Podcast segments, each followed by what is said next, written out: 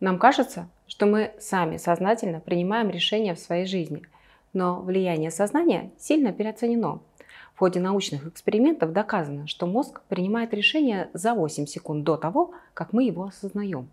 Таким образом, свобода принятия решений – это иллюзия, которую мы себе придумали, чтобы спокойнее спать.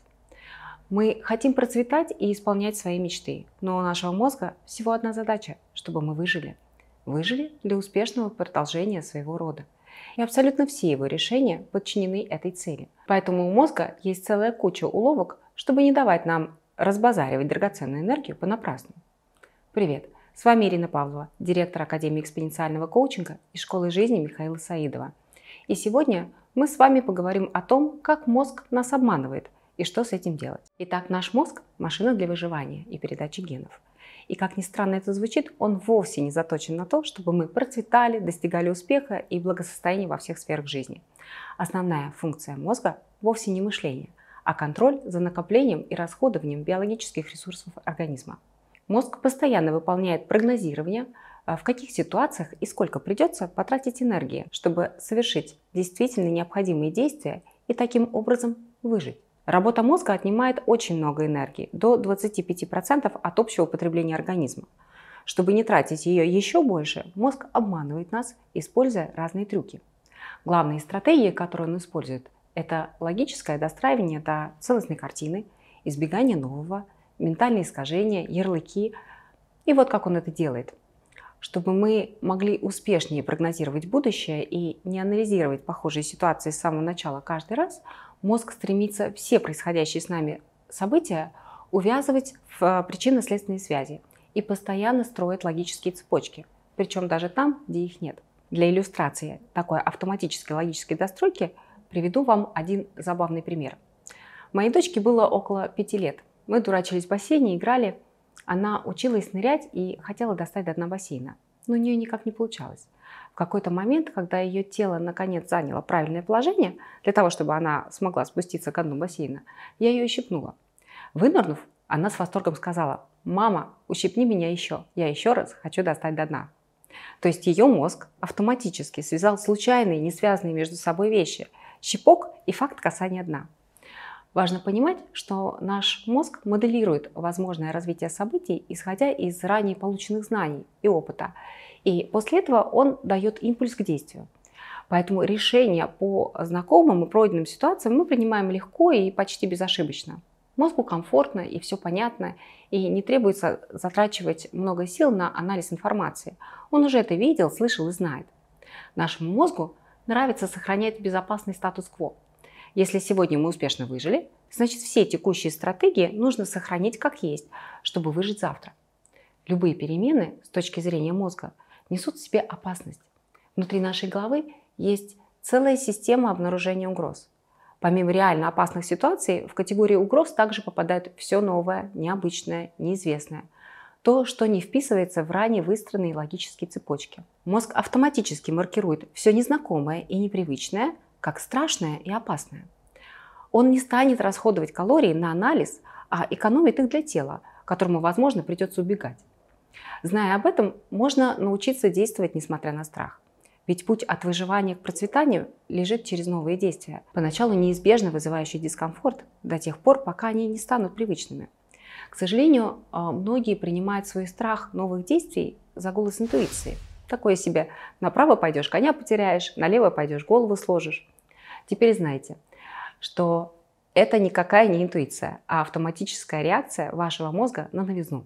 Исследование 2016 года профессора психологии Николаса Карлтона показало, что именно новизна является ключевым фактором для активации участка мозга под названием миндалевидное тело, благодаря которому мы можем чувствовать страх. Именно поэтому все новое, за редким исключением, воспринимается нами как пугающая перспектива, вгоняющая в стресс. Наш мозг готов отправиться на освоение нового только тогда, когда он уверен – что это поможет еще лучше прогнозировать будущее и принимать дальнейшие решения с сохранением энергии для вас.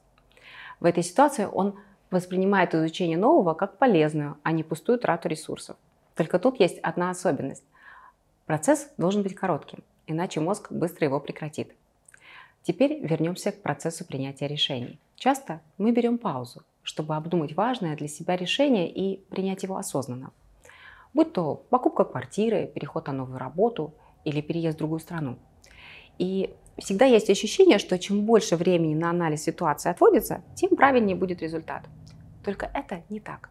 В 2008 году голландские ученые Аб Дейкстерхаус и Лоран Нордгрен опубликовали статью в журнале Journal of Consumer Research под названием «Дьявол кроется в обдумывании».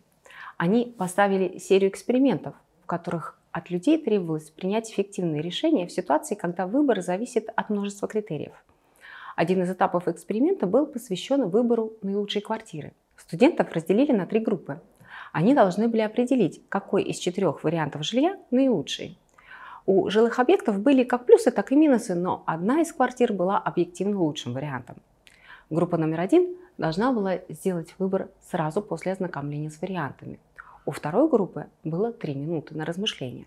Последняя же группа получила те самые 3 минуты, но вместо обдумывания вариантов студенты должны были решать математические задачи. И вот каким результатом пришли исследователи. Группа, которая решала математические задачи вместо размышлений, смогла выбрать лучший вариант жилья. Пока их сознательный ум был занят тестами, остальные нейросети мозга получили время для обработки всей ранее воспринятой информации о квартирах.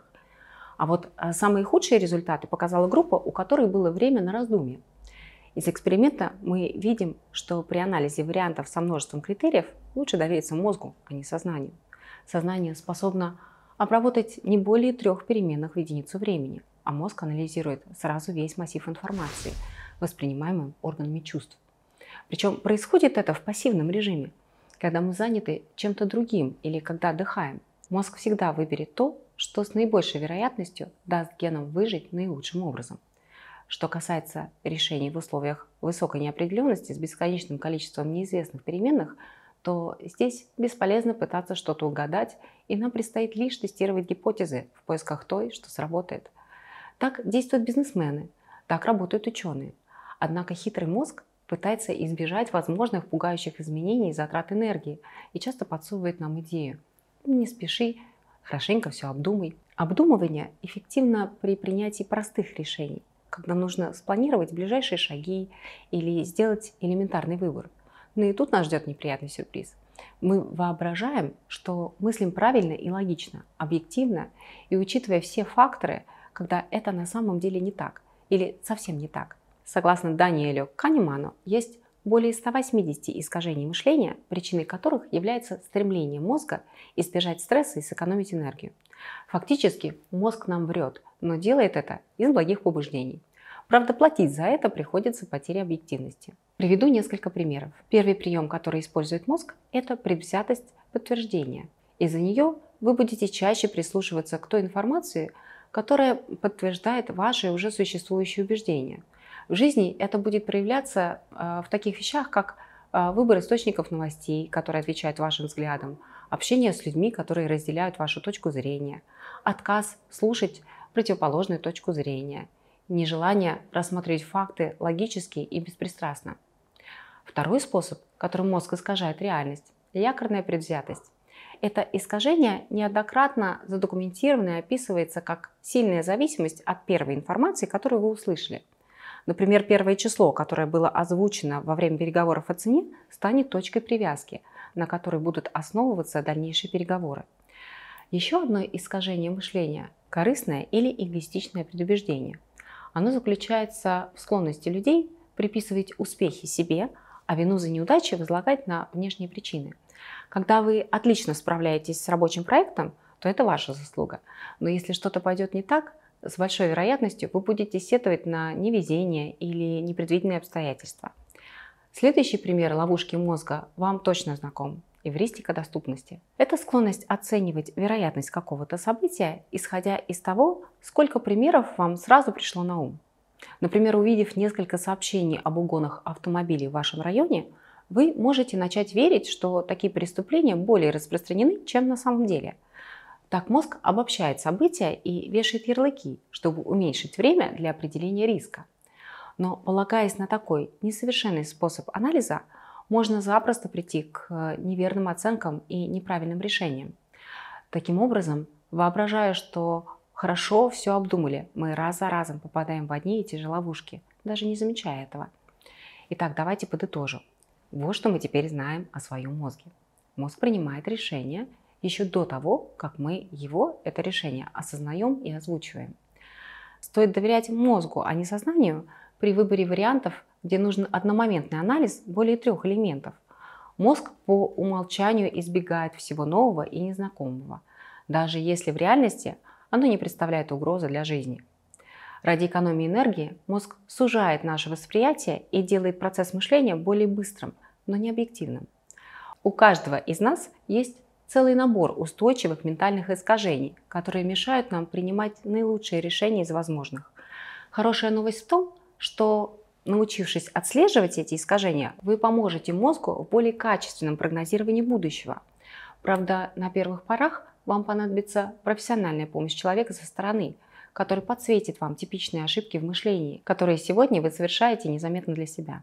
А дальше вы сами научитесь их видеть и не попадать в привычные ловушки собственного мозга. Если вам интересно разобраться со своим мышлением, чтобы, наконец, от выживания перейти к процветанию, коучи школы жизни помогут вам. До встречи на канале и в школе жизни.